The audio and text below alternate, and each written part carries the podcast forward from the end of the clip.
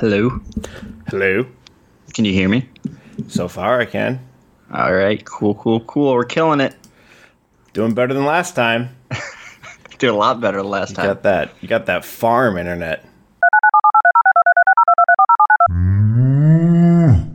I do. I'm also recording in a different. I got as close as I could to my router. I'm almost holding my router in my lap, really, thinking maybe that'll help. You know, it says I'm getting a strong signal, so that's good. That is good. Good sign for us to be able to do this. Are we just doing it? Are we in it right now? I think we're just in it. You know, we just gotta crank it out. It's a Saturday afternoon. I'm not gonna lie. My motivation is low. I already have to pee a little bit. Good. So, you know, we'll just see how this goes. Okay, that sounds good. I think we just need to get something out there. So. Yeah, the fans, they're clamoring. I can hear them. I can hear them already. Yep. Do you have a check-in question? Man, I really don't. I do. Okay. All right, perfect. Seeing if maybe you did. Max, what is the quintessential taste of summer? Oh, man. I think for me personally, it's sweet corn, but that's just my personal. I feel like it's the best. Corn any other time of year is not as great or even comparable to like when corn is actually in season. So I'm going to say sweet corn. And I have some fond memories of going to Kentucky. And, we picked and shucked a lot of corn as well, but eating the best creamed corn in the world. Is that your preferred corn vector is cream corn? Yeah, I think I'd say so. I mean, I don't. You'd rather eat cream corn than corn on the cob? Yeah, I was just thinking about that. I think I would. I think I do actually like it more. I was gonna say we have the same answer, except because mine is also corn, but mine is corn on the cob with too much butter. So you like working for your corn, huh? You want to put the work in? Yeah, I want to put a little work in. I want to get a little messy. I like to, you know, eat the corn in various patterns. You can make like the barber thing with the spiral. You can eat it like a rabbit. You do the typewriter. You do the typewriter. You know, it's a lot of different fun ones. Yeah, you sound like you're really fun to eat corn with. I am. Well, I tend to modulate my approach based on whether I'm inside or outside. Outside at like a picnic, I'm gonna eat corn like a gross guy. Like the Cookie Monster. You just smash that right into your mouth. Exactly. I'm a little bit more demure when I'm inside. I gotta ask, I can't help but think that that your mustache would make it difficult. Does your mustache make eating corn on the cob a worse affair? Well, two things. One, I haven't had corn on the cob in a long time. And two, I don't have a mustache right now. Oh, you're going sans mustache. Last weekend, I shaved everything off. So I just got my weekly even growth right now. This is summer, Sam. That is kind of why I got rid of it. It was really hot last weekend, and my mustache was pissing me off, making my lip all hot. So I shaved it all off and felt fresh and cool. Nice, man. Sticking it to the mustache. Good for you. I mean, I'm going to grow it back. Tomorrow when I shave, I'm going to start reshaping it, I think. Oh, okay. So it was a short-lived experiment, but it was just her partially, mustache. Partially, I'm trying out different facial hair configurations for my wedding. Like, I got to make a determination. Like, what am I going to rock basically a year from now? I don't know. I've got a lot of options on the table. I look good lots of different ways. So I got to decide which way I look best. Have you taken to doing any polls yet? What you should probably do is go ahead and start taking pictures and offering it up to the people and letting them vote what they think you look the best like. Max, I can tell you're not currently in a relationship because there is only one opinion that matters. And this is what I'm going to tell you right now. It's not a poll of the people. Yeah. It's a poll of the person. Mm-hmm. Okay. Well, that's probably smart. Yeah. All right. Well, you got any mini topics this week? What's going before we talk about what's going on at the farm? Not really, man. I'm just going to say this. I mean, all we do is talk about weather on this podcast because it's an important part of my job. I love the weather. Let's chat about the weather. Like we're a couple of farmers just talking about the weather. No, I was just going to say that I think today and this whole week, but today was really a good for better words, baptism of what it's going to be like to farm in the South.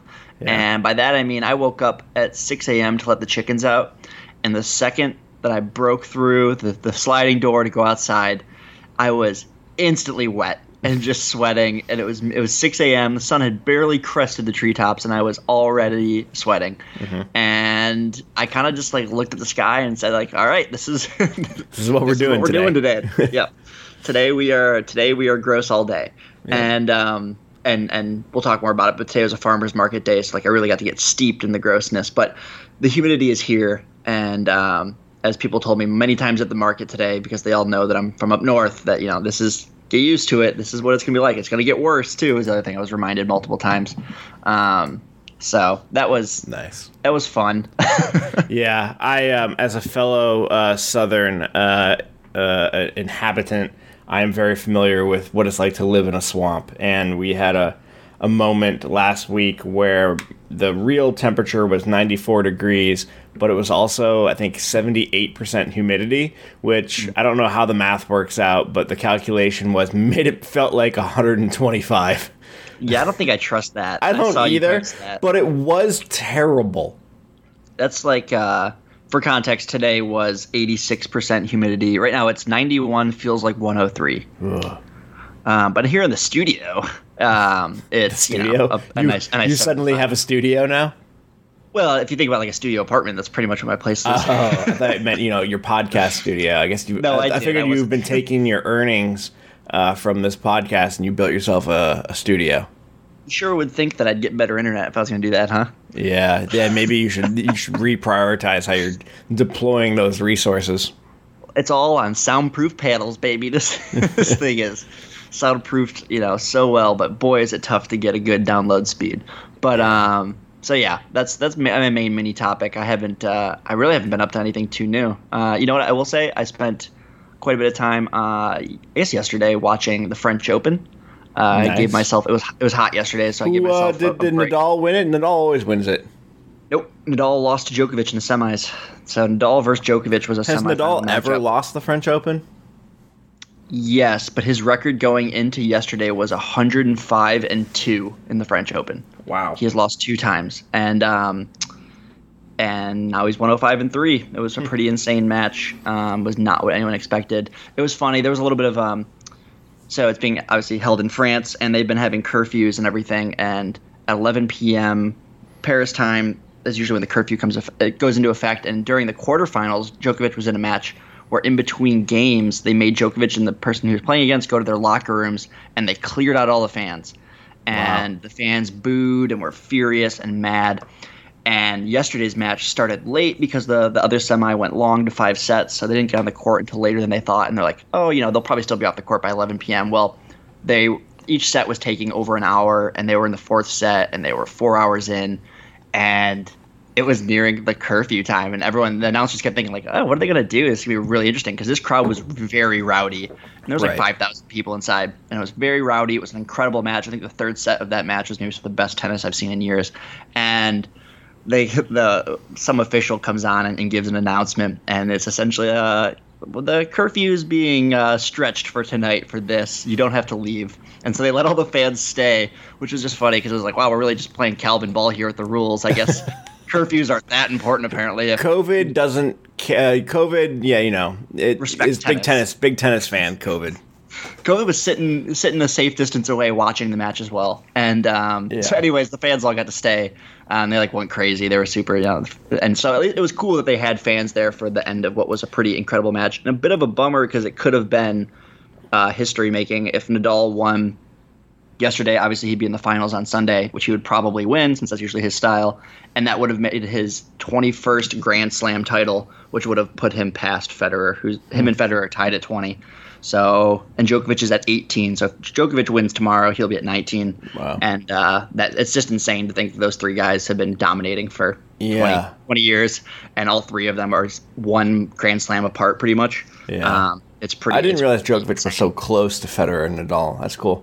Yeah, he's right up there with them. So, I mean, we'll see. He plays Sissy Pass, the Greek, in the finals. It'll be interesting to see who wins. But that, I spent some time yesterday. I'm like, well, I'm my own boss, and I've been working like 7 days a week. I'm gonna sit around and try and watch some of this tennis final. So I would go out and do something for a little bit, like an hour. I'd go harvest something. I'd come inside and sit down, cool off, watch tennis. So it was a nice way to finish what was a very long week. So it's been cool seeing fans like in the hockey games. Oh yeah. It's been with the playoffs. It's crazy how loud a few number of people can really be. You know, I'm talking about game. Like in Las Vegas, aren't they at full capacity? And the Islanders are like full capacity. Well, Islanders for a while were pushing about 50% to 75%, and there was a point where they only had 9,000 fans. But you listened to their game, and it sounded loud. Like the place was packed. So it has been cool. I think people have a lot more energy at these games. Who do you got winning the Stanley Cup? I'm thinking the finals is going to be Vegas versus Lightning, and I hate to say it, but I think the Lightning will probably win. Yeah, I've got the same prediction. Colorado was my pick to win it all, so I'm surprised that Vegas knocked them off the way they did. I'm a big Islanders fan, though. I'm pulling for the Islanders. It'll be wild if Montreal ends up winning it. Yeah, if they can somehow ride this momentum and this crazy it'll be remarkable. It would be a memorable playoff series. They're the worst team to watch play hockey. It's bad. Could you imagine a final with them and the Islanders will be will be like pulling teeth? Yeah. Anyway. All right. Well, I suppose we should talk about work. Well, I want to hear about your – because you are – Sam, you're in the epicenter of something big, and it's not weather, but it's bugs. It's kind of weather. It's weather adjacent. Yeah, that's true. Tell us life with cicadas. What's it like out there? Cicadas. Yeah, it's weird, man. They are everywhere. And it's amazing how normal it becomes just to see these huge bugs everywhere and just have them be everywhere. And if you think about normal times, cicadas are huge. Yeah, they're conky. They are you can just I'm sitting here and I can see 3 or 4 just flying around, just out, hundreds of feet away because they're so big. They look like little birds. I've literally seen hummingbirds that are smaller than these cicadas. But they're utterly harmless. They don't bite. They don't sting. They're stupid as hell. They're just creepy looking. They got these bright red eyes.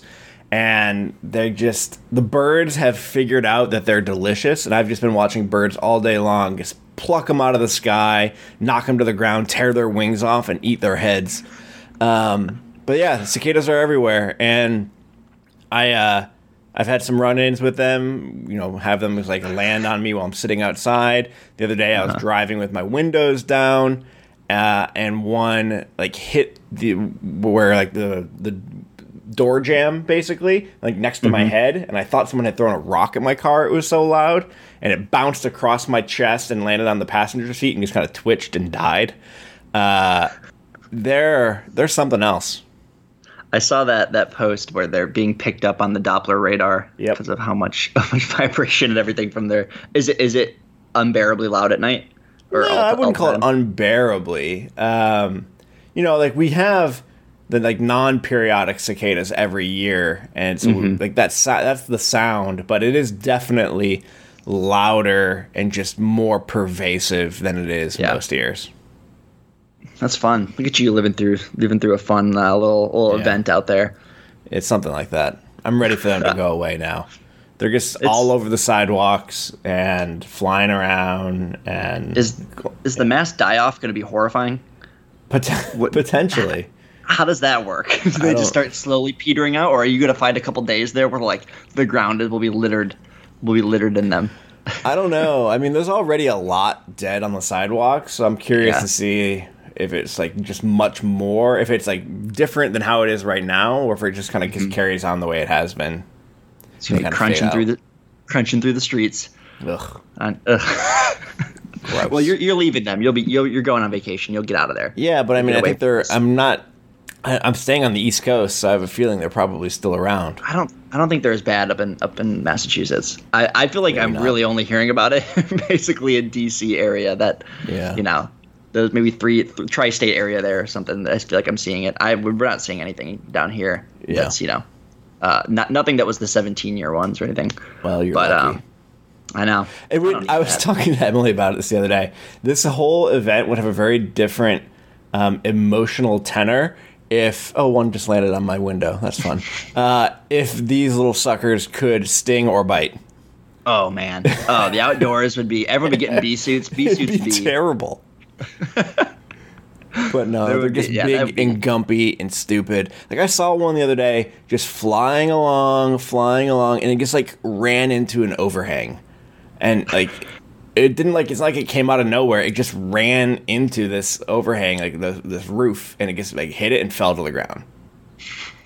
I just imagine if they could sting or bite or something that was painful, it would. First off, this event would be way better now, and people would be like, "Oh, no!" Well, it would have a name or something. Yeah, like exactly the stinging. And people would arm themselves for it. Yeah. Like, "Oh my goodness!" Next week they're going to start, and you'd go outside with like you'd have to leave the house with a tennis racket. Yep. And just clear the streets. Those electric zappers, man.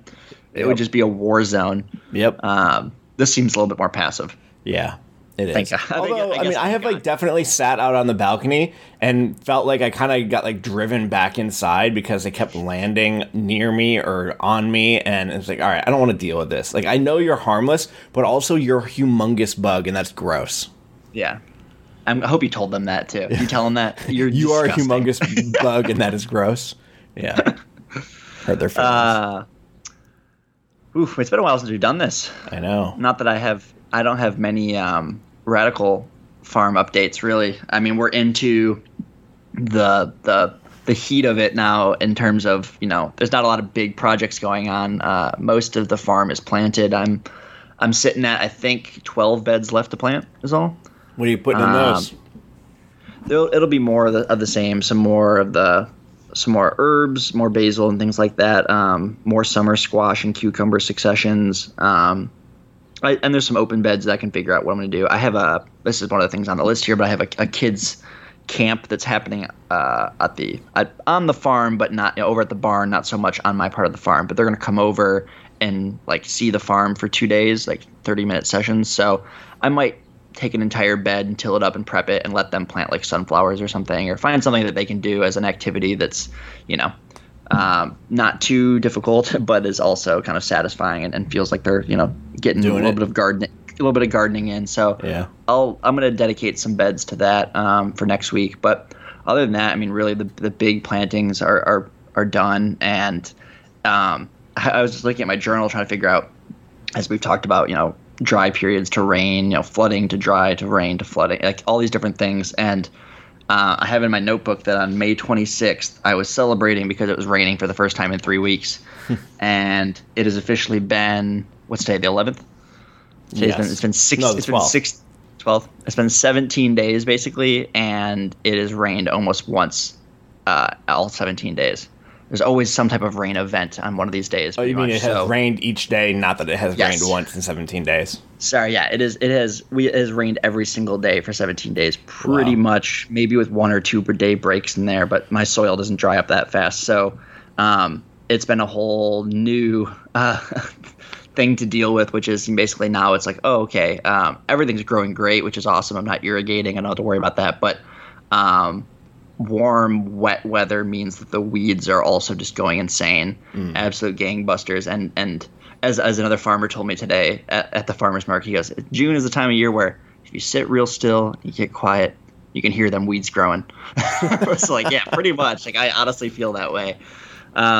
So I've been, and here's the thing too, is, you know, I always talk about, you know, efficiency being a one-person farm. The peak way to keep your farm weeded is to be very efficient and do it once a week and consistent and get the weeds when they're really small.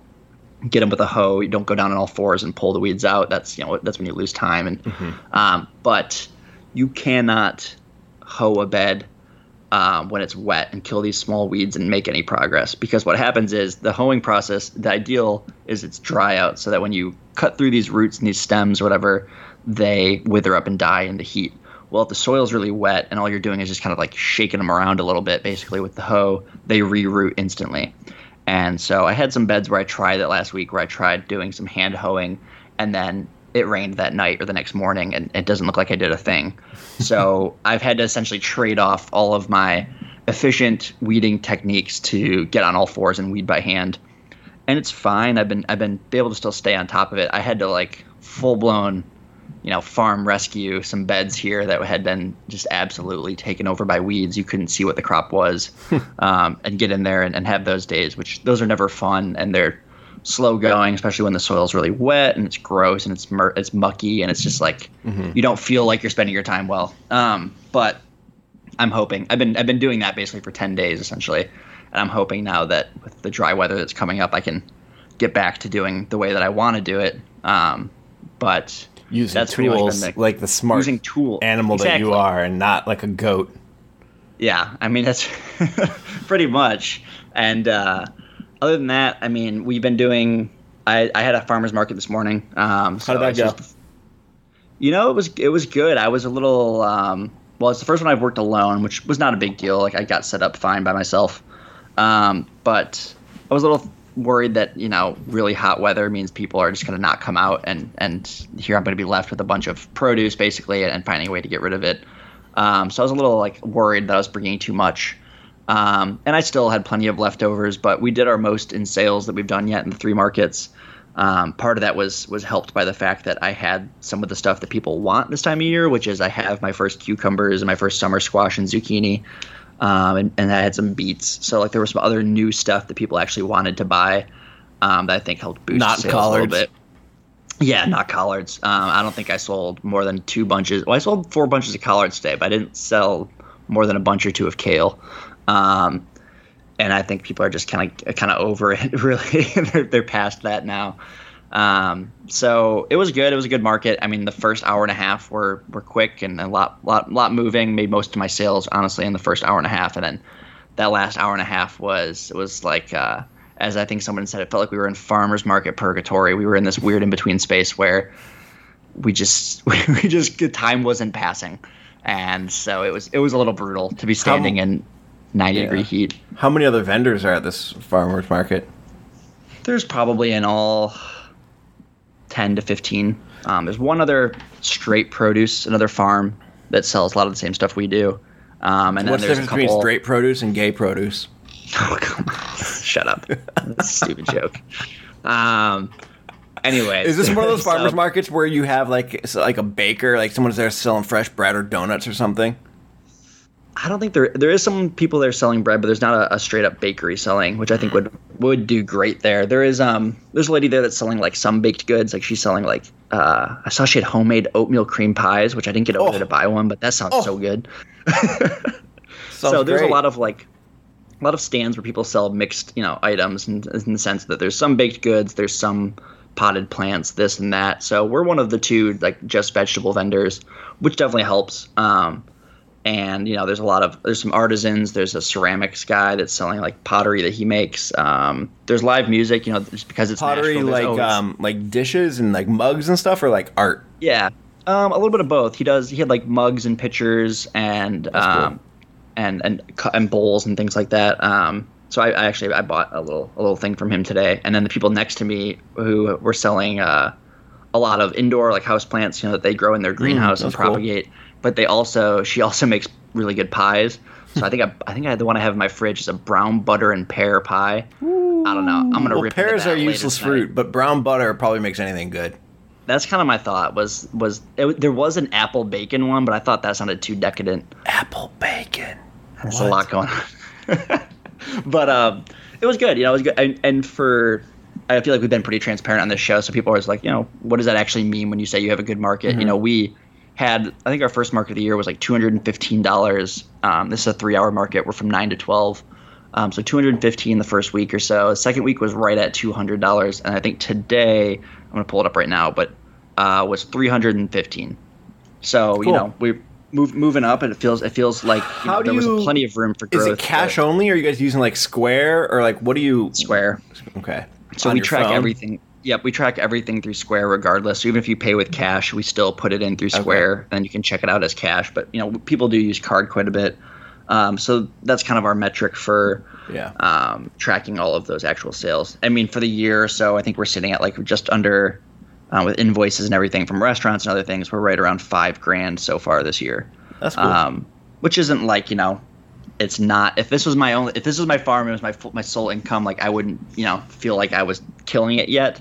But for what it's been and what I've been figuring out and trying to learn and get things. And I mean, a lot of it too is we have the produce.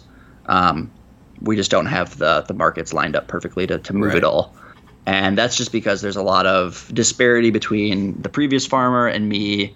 And, you know, it's hard to know exactly how much I was going to be growing and you know, were the pre-existing outlets that we had enough or were they not enough? So I think next year will be a real year. You can do now to be like fixing this for next year, like lining up relationships or figuring out where stuff can go. Yeah, so I've been talking. I mean, we sell to one restaurant right now, and I'm trying to have more conversations with them to find out like what all would they be willing to buy from a local farm, you know, and what price are they looking for, and what can I grow for them to know that, you know, instead of doing $50 in sales to them a week, which feels a little paltry and almost, you know, not worth the effort to drive and deliver to them. What could we do to get it up to a consistent $100 and $200 delivery? What could you swap out with collard greens that they would actually want? Yeah. And part of it is, you know, if you can find the right restaurant, they'll be willing to adjust their menu to use something that's like that you can tell them like, hey, from April to June, I can have perfect collard greens for you. Like it'd be great if you could have because some of these restaurants do change their menu. Like you could have a spring menu that really features that, you know, I could get that to you consistently, or any bunched green really. So a little bit of that is happening. Mentally, I'm trying to get a vibe for how much I'm pulling out from each bed of certain crops to know if we do a CSA next year, what's the number I can of people that I could supply. Could I do a 25-person CSA? Does that seem possible? Is that working with what a 50-foot bed produces of said crop? And then the other thing that I think I'm actually going to try and spend a lot of time. I'd like to do it sooner than later, but it probably will honestly be a fall winter job is to set up a shop through our website where it would be easy for me to sit at home and it's tough right now. We text a lot of people what we have available and different things like that. And part of farming is sometimes things happen. Like right now I have arugula that is not perfect. There's holes in it. Flea beetles found a way under the cover. So it doesn't look as beautiful. It's harder for me to sell probably at the $5 a half pound mark. But if I had a way on the farm store online to sell it as what I would call like pesto grade arugula, which is it tastes totally fine. If you were going to make pesto with it or something, it wouldn't matter at all. You know, $3 a half pound, $6 a pound. And, you know, be able to post it for 1 week on the website. While ugly arugula. Yeah. And, you know, it's harder to bring that stuff to market. Ugly. I'm just spitballing names here. No, keep going. This is fine. We'll wait for this. Sam works his way through this fun pun he was working on. So I really want to get a good farm store updated where people could put in orders, you know, with a deadline of like, you know, Sunday night for our Monday delivery into Nashville and for a Friday, you know, Thursday night for a Saturday pickup at market. That way it would just give me a lot more control of being able to say, you know, we have 10 bunches of beets available. We have X number of pounds available. And as people are buying online, it can, you know, it goes through its inventory, then says out of stock. When you're doing all this stuff through text, it just feels like we're maybe not super up to date on the best ways to sell stuff. Yeah. And, especially with amazing access to a place like Nashville, just needing to create a website where you don't have to know the owners or know somebody here to like get on the text chain or something. Like we used to do it, you know, we used to do an email subscription for a little while and we've fallen off that, but something like that is in the works. I think it's already possible through whoever we do our website with. I don't know if we are a Squarespace or who we are on our website, but I know that there is a shop aspect that we could use, that I would like to really try to educate myself on. I think that would help us a lot too. There was a big push of that in quarantine and through the COVID days. A lot of farms adapted to that kind of thing to have an online store, right? And I think here they didn't have necessarily the demand or the supply to really do something like that. But I think we do. So hopefully next year that's something I could get rolling. So that'll be a fun little maybe max project as I try and learn a little bit more about how to actually format all of that and make it possible. But I mean, all in all, like we're still selling a lot of our stuff. We're, you know, I'm not wasting a ton. And anything that is kind of getting wasted right now is a little bit half the time, you know, things that went wrong on my end, whether that's a bed that got eaten by bugs or different things happened, you know. I'm still fairly pleased with how the actual sales side of things is going. So not too bad. Cool beans. What about you? We teased some stuff with you, and then we cut our episode. Well, not sure. We just had to finish our last episode, and now it's been a while. Mm-hmm. Do you have? I don't know if you're in the mood for talking about work and the end of your last project and kind of where you're at now and what's coming. Because for those that don't know, you had been working with this one client for how many years? 2.5 years. Started a little less than 2.5 years. Started February of 2019. So yeah, as we said, the whole length of this podcast, you've been at this one client, and that projects within that client are still happening, but you are there's actually not actively more on work. One. There's more work happening at this client than we've ever had before, but I have made the decision to end my involvement in the project. Just needing a change of scenery, feeling like we had come to a natural stopping point on the stuff that I had been working on, and just wanting to go do something else for a little bit. So yeah, I rolled off at the end of May, so for the past couple of weeks I haven't really been doing anything on client facing stuff. I've been helping them with some of the I still have like all of the logins for submitting invoices to their procurement system and kind of dealing with some onboarding of new employee stuff that I've had to take care of, but it's been very minimal. And I'll fully transition out of the project here in the next week or so.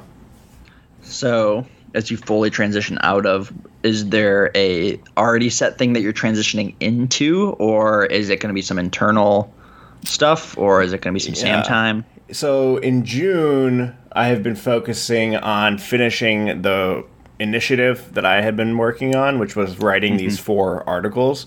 And I had written and published one so far, and then the other 3 are in various states of completion. So that's what I've been working on for the past couple of weeks, and we'll continue to work on next week. And then we have our retreat the following week. So ostensibly, these articles need to be done or close to done, basically 2 weeks from, or a week from Monday. And then after that, when I finish up the retreat, I'm going to go on sabbatical for 4 months. 4 months? Yeah. Hot dangs. Okay, so you talked a little bit about this, that you were going to potentially pitch this idea. Mm-hmm. What are the actual parameters and things of the sabbatical? Like, what is the loose form that you pitched to get people on board of, this is what you had in mind? So the benefit, the agreement is basically every 5 years you work at the ready, you become eligible for a 1 trimester paid sabbatical.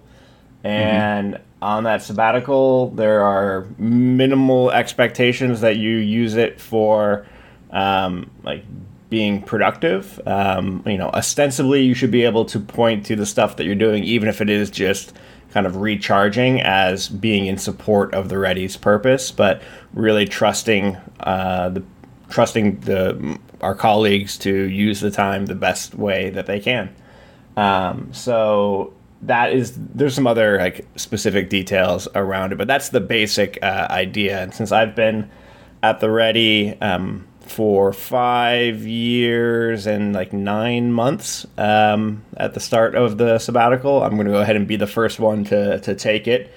And it's pretty wild, and I don't quite have a great sense of how I'm going to use it yet, but I've been working on that for the past couple of weeks. Before we talk specifics about what you have in mind for your sabbatical, was there much pushback or comment or anything else from within other people at the Ready for when you pitched this idea, or had it been something that was kind of circulated once before and never really taken and put into action, or like what was the actual acceptance or conversation around it? So we have a process that we use for governance called integrative decision-making, which is a very structured way of where someone presents a proposal and then people ask clarifying questions to understand it. And then everybody gets a chance to do what we call have a reaction, which is where they give advice about how to make the proposal better or just say whatever they want to say about it. And then I, as the proposer, have an opportunity to amend and clarify the proposal based on what I heard. And then we ask if there are any objections to the proposal after I amend and clarify. And an objection is basically you're saying that you think this is unsafe for us to try.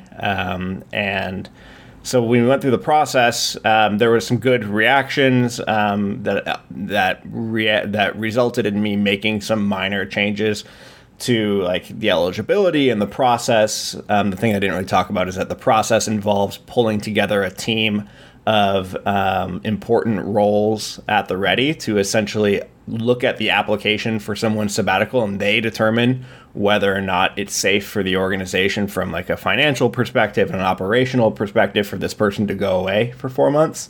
So there were some reactions and some advice about tweaking that a little bit. And I made some minor amendments and clarifications, and then there were no objections to it. And part of it is that I've been working on this piece of governance for a couple of months at this point, and I worked on it in a very public way. So I had it after I had my initial first take on it in a Google Doc. I made it available to everybody in the company in a Slack channel, and I asked people to look at it and give me advice outside of the IDM process. Like, give me advice. Like, what would you change? What's not clear? And a bunch of really good stuff came in through that. Then the modifications I made based on that process is what I brought to the actual IDM governance meeting. So you did almost a little pre-work of kind of already getting those objections and things before you had kind of even brought it the first time. Yeah, well, which because it's sense. I mean, complex piece of governance that affects a lot of people. I knew there were things that I was overlooking that I just wanted other people to be to weigh in on, and I didn't want to blindside anybody with it either. So there was definitely an element of like, hey, like, you know, here's this idea, sit with it for a while, so that when we're actually doing it in our governance meeting, you're not surprised by it, and you can actually give me useful feedback and reactions, as opposed to just like having some sort of emotional reaction to it. Yeah. So when you mentioned that, you know, that group of leaders or whatever who is going to you know, decide if it's, you know, quote unquote safe for this person to go do this sabbatical. By that, you are implying that like, where are they at on current projects? So like in this case for you just came off a project. You were kind of in this liminal space between before you take on something else. Like, it makes sense. You obviously satisfy the time limit thing, but also like you aren't, you know, you have done a little bit of the process to hand off some of the stuff at your current clients that other people will be available. So the idea being that like, can you step away from the ready and like we can operate without you while you're gone? Is that what you kind of mean when they're trying to assess whether or not it's, you know, quote unquote, you know, a good idea for someone to take a sabbatical? Yeah. So as part of the policy, the sabbatical seeker has to fill out a very simple application that the main question in it is, what are you currently involved with at the ready that will have to be picked up by others, paused, or otherwise handled while you're away? And what's the plan for those things? And for me, like, yeah, I'm in between. I mean, I just wrapped up a client project, so it's not like I'm trying to step away from a client project. And I don't think, you know, the way this sabbatical policy is written, it is not designed so that somebody in the middle of a client project as a part of a duo is like, okay, now I'm going to go on sabbatical. Like, that team is not going to let that person do that. It's got to be kind of like in between projects. And then in terms of like internal roles, the initiative that I'm working on will be done as of the end of next week. I'm somebody's onboarding buddy, but that person has stepped away for now, so I'm not actually abandoning her. I basically just laid out the handful of things that I've been doing and how, you know, none of them are going to be particularly harmed by me stepping away. And those three people agreed, and they said, yeah, it's totally fine. Like, from a financial perspective, we've got plenty of money in the bank. We're not going to be harmed in that way.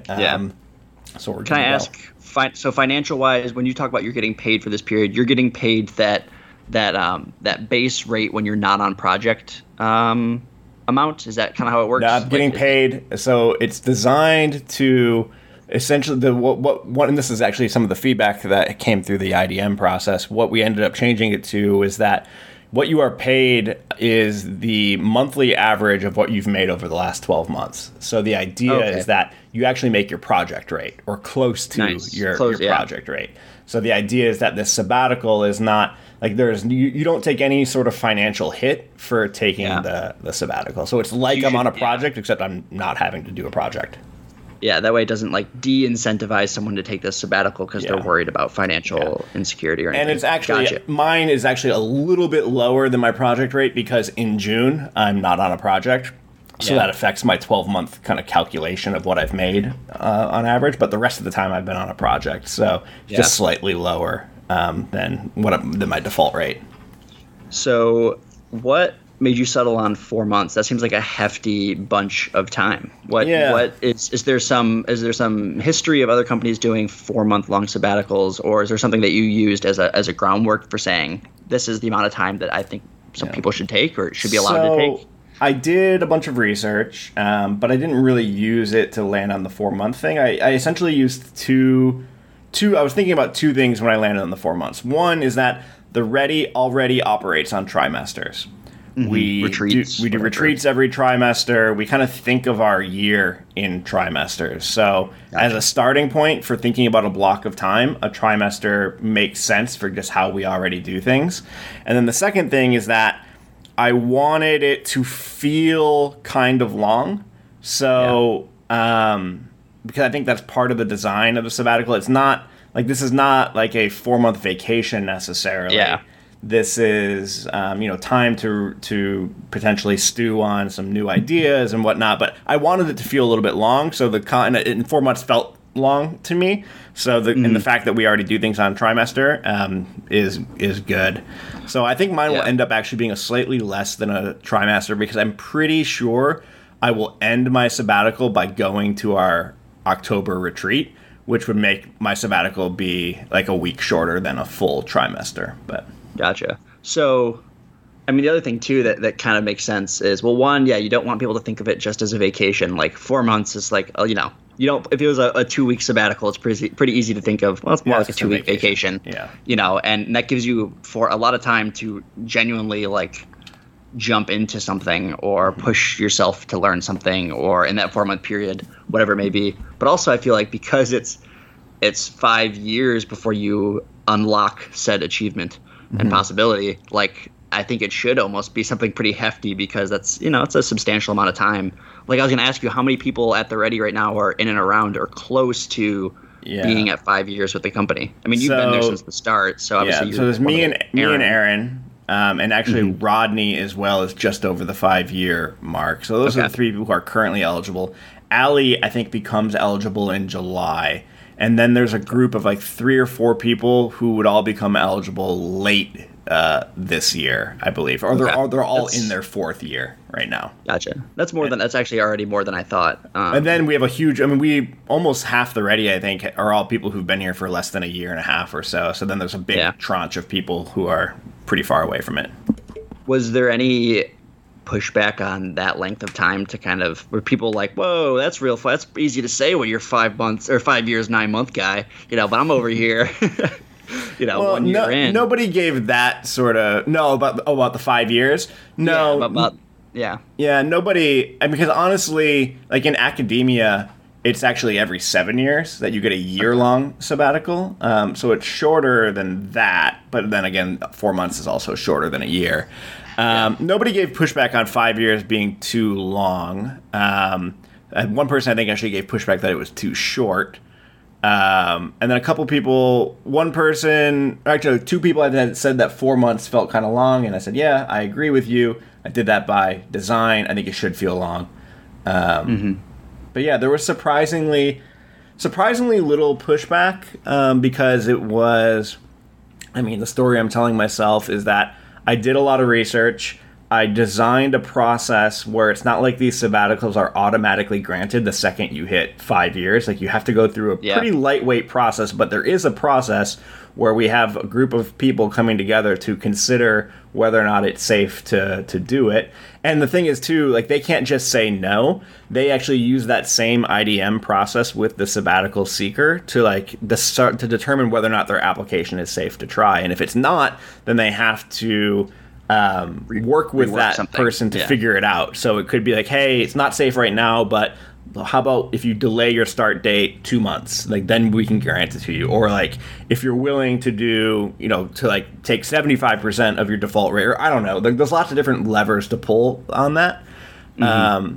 And I think, you know, this is not, the policy was not Sam gets to go on sabbatical. The policy was people who have been at the ready for 5 years. And there are people who want to be, who are hoping, or either have already been here for 5 years, are about to be at 5 years, or can see far enough into the future where they're at their 5 year anniversary and want to be able to take this thing too. So I wasn't trying to imply like, oh, it's easy that you made this thing for yourself, Sam. But so, okay, before we dive into maybe what you're thinking for your sabbatical, I have, so you did some research on sabbaticals and whatnot and things like that. What is, I mean, it's easy to think of some, but like what is the goal for somebody going on sabbatical? I know there shouldn't be a concrete goal, but as the ready, when you propose a thing like this, is it heavily based in mental health and giving people a chance to catch their breath and you know, kind of recenter on the work that they're doing? Is it the idea being that they'll use these 4 months to maybe go learn some new skill or new thing that will help the company maybe in the long run, but might just also make them a happier employee? Like,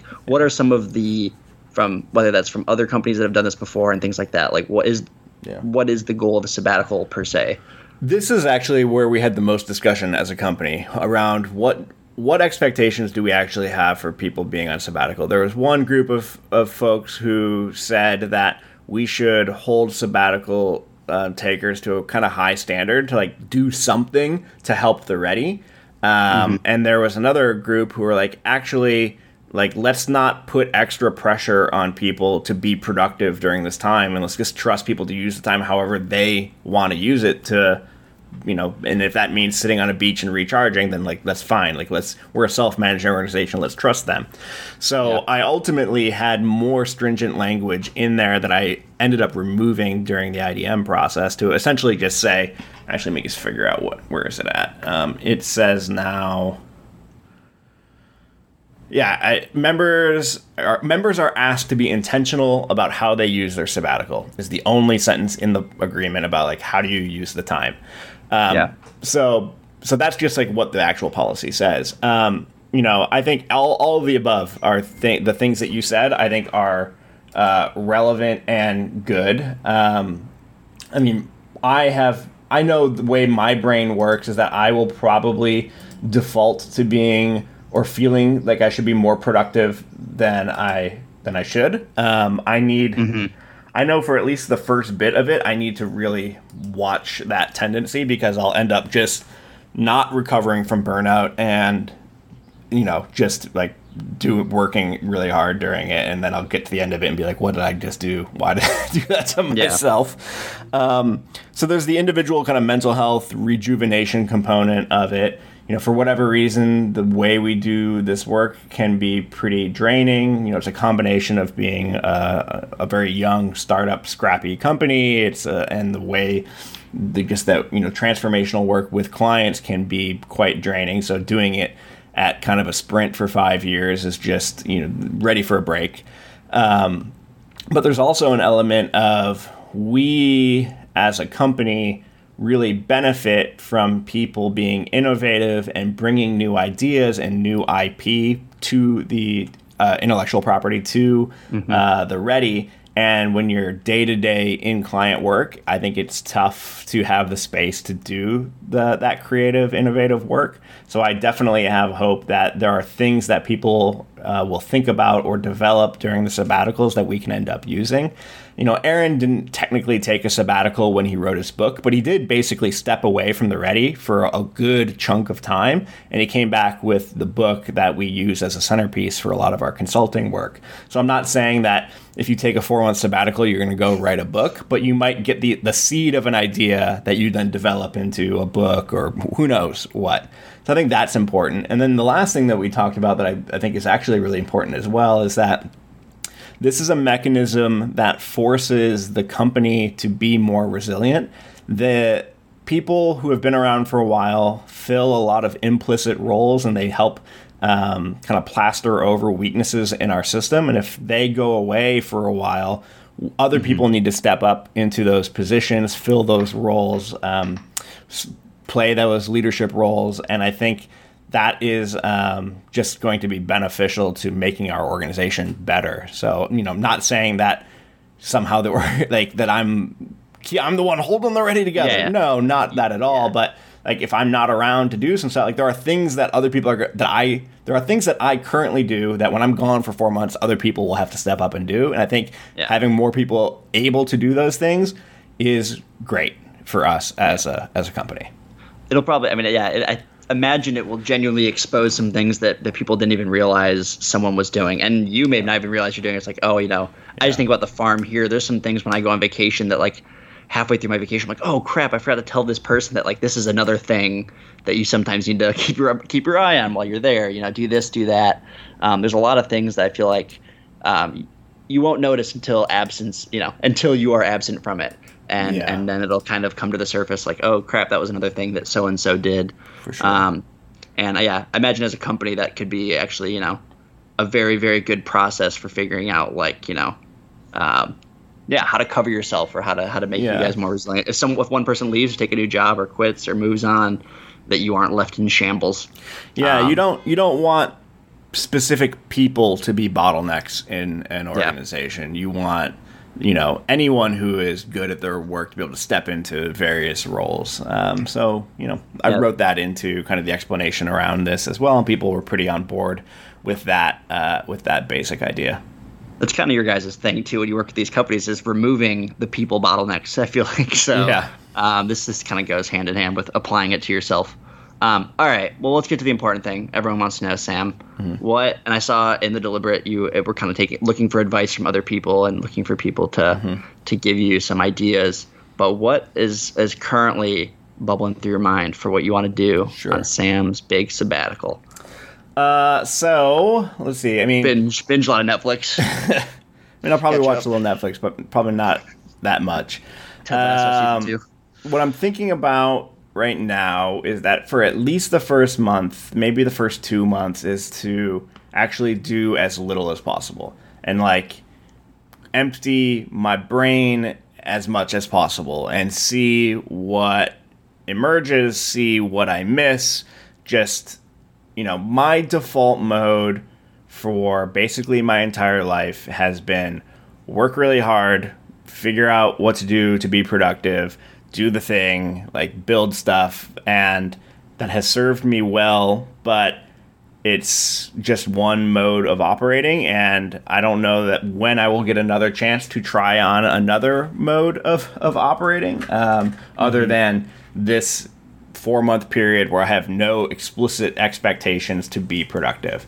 So I'm curious what I am going to be like when I am explicitly trying to do that or not trying to do that.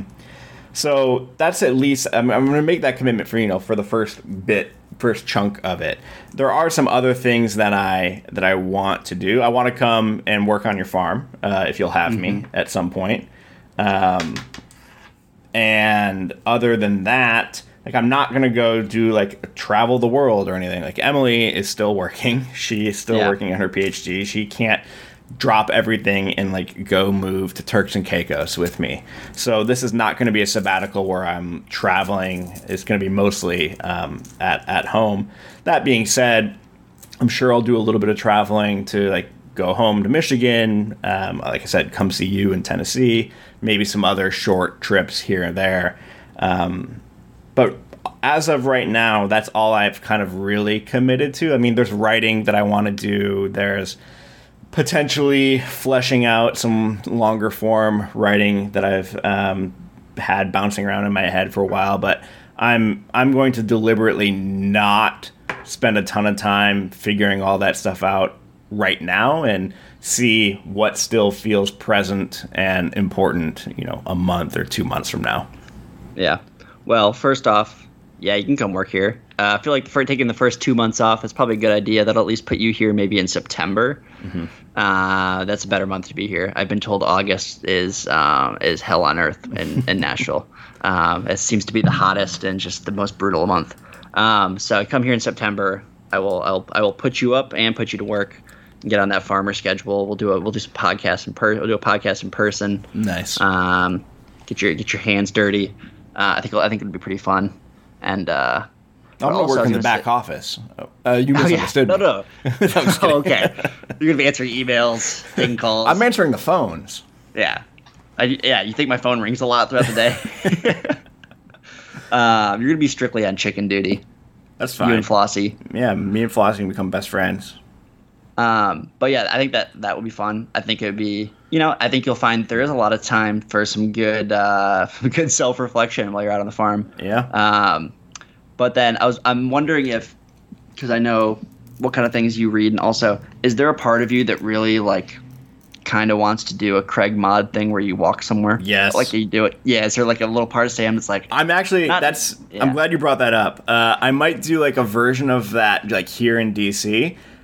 Two projects that I have jotted down that are somewhat inspired by Craig Mod, who, for those who don't know, is this American guy who's been living in Japan for 20 years. And he goes on these really long, month-long walks and writes about them.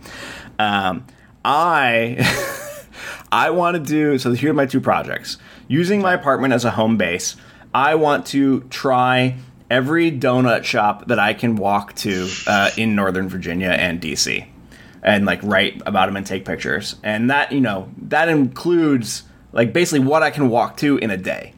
So if I can walk 30 miles, then I'll walk to 30 miles to a donut shop and try it out. And I want to do the same thing with pizza. And this is the kind of stuff the Ready wants. They want you to take a sabbatical and gorge yourself on unhealthy food. I'm not gorging. I'm tasting and walking long distances. Treating yourself. Sorry. Yes, You're right. You'll walk it off. Yeah. But no, I mean, believe me, you're talking to somebody who that type of thing really does appeal to. Also, I think that's, that's something I'd be down with. And I think could be actually, I'm sure, very, now for those walks, would that be a walk in silence kind of thing? Probably. You think you would, yeah.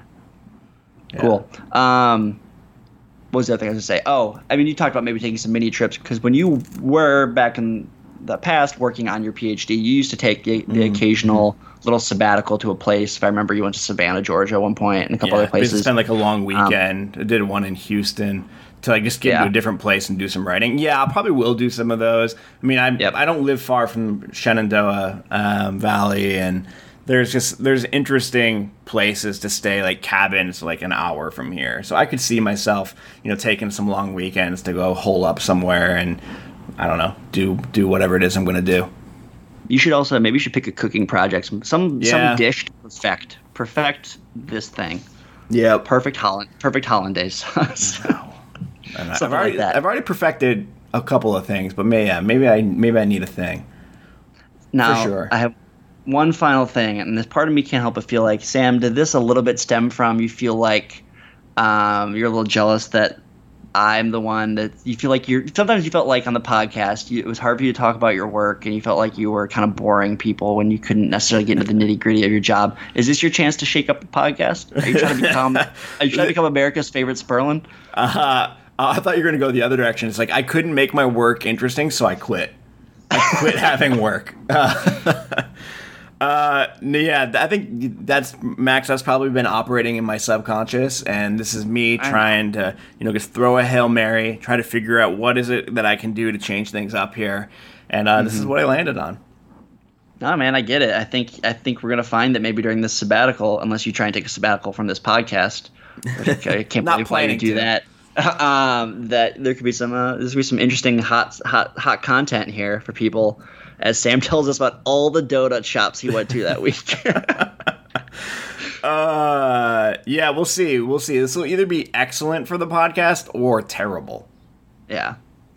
I don't know how it could be terrible unless you get to the point where you just feel like you spent so much time trying to disassociate from work and things that you have nothing to talk about. We get on the podcast and you're like, saw a couple birds, saw some good birds this week.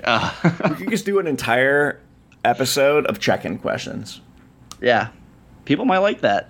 I feel like we half the time the most interesting part of our podcast is the first 10 minutes. That's very true. I'm sure if we looked at stats, the listenership might fall off after all the warm-up stuff, and then we get into our usual checking in on what we're each doing in life, and people are like, I'm good. Yeah, he's farming, he's working. Yeah, there's nothing to do there. Yep. But not anymore, people. sabbatical's coming. That's right. And you're gonna see. And I'm gonna see you in 2 weekends. Yeah. So. Big Brother Ready is not doing an in-person retreat, but we have gotten the okay to do like some regional meetups if we want. So I know I have a few colleagues who are meeting up in New York. And then I decided that I'm going to go to Tennessee to go see Will, who's been my project or my partner on this, one of my partners, my longest term partner on this project. I'm going to use it as an opportunity to kind of do some retrospective stuff on this project, write some things down that we haven't had a chance to do. And then also just, he lives in Sewanee, which is a beautiful place. So it's just going to be nice to travel a little bit. And I think one of my other colleagues who worked on this project is going to come as well from Philadelphia. So the three of us will hang out. We'll do the virtual parts of the retreat. Probably each from our hotel room, Will from his house, and then we'll go meet up at Will's place in the afternoons. And I know Will and I are going to go for at least one actual bike ride. He's going to have a bike ready for me, and I'm going to bring my cycling shoes and my cycling kit, which will be fun because I've been like doing this Peloton thing for a while, but I actually have not ridden a road bike ever. So nice. Yeah. And then I said all of that because at the end I'm going to drive to see you. And then we're going to go see Grandma and Grandpa, and then I'll fly out of Chattanooga on Sunday. And I don't know if you know this, we'll probably see Joe and Christina in Kentucky. Oh, yeah. Because when you leave, they're going to come stay with me for a week. Nice. And they're going to work remotely from here in beautiful Kingston Springs. Oh, and give them a heads up about the internet? They're going to hang out. What's that? You give them a heads up about the internet? Yeah, I did actually. I'm like, you guys can't both Zoom on my internet. You have to go try. We have to use the neighbor's internet if both of you need to be on calls. But you know what? That's the perks and the beauty of living out in the woods. That's right. You don't get great internet. Yeah, you just tell them. You know what? It could be worse. You could be out here weeding with me. Exactly. And so yeah, that'll be if that works out and everything goes right there. I'll have them here for a whole week, which will be fun. Cool. To hang out on the farm, cook some dinners, hang out with Toby, tiny dog. Oh, Toby's coming with them. Oh, yeah, he's coming. Nice. A little farm dog. I mean, he is a little shepherding dog, so. I'll get him in there with the chickens, see what he can't do with Flossie. Flossie would kill him. Yeah. That's a terrible idea. I was going to ask, and this might be too private, you don't have to answer this question. Does Will from Sewanee or that area or something, or what brought him to that location of Tennessee? No, he's not from Sewanee. He went to... college. University of the South? Yeah, University of the South, and his wife is a professor at the University of the South. Gotcha. Yeah. Okay. I was curious. I've seen some people that go from around here that go to school and stuff over there, but I was curious what brings one to Sewanee. Yeah. Other than it's fun to say. It is fun to say. It's a cool place. It's really nice. I like going there. I'll have to make a trip there sometime. It's about an hour and 50 minutes from where I'm at here, but. Yeah. Well, sweet. Right. One thing we didn't get into, and maybe after actually you see Will in person, we can talk about this. Maybe we didn't actually talk about like how does Sam feel about now that this client is over, and what are some of the thoughts that you have about this client now at the end. Yeah, we should talk and if we decide there's interesting stuff to talk about there, which there probably should be, and there, we'll do that next time. Yeah, I'll be. Between now and then, I'll be doing a lot of reflection around like, hey, what went well? What have I learned about this work? What kind of impact did we have at this client? I think I'll have some things to say there. So remember that. Jot that down as a topic of conversation for next time. Sweet. Will do. All right, dude. Good chatting with you. You did record that, right? Just want to check. Looks like I did. All right. That's all I need to hear. All right, man. See ya. Yep, later. We did it. We recorded a podcast.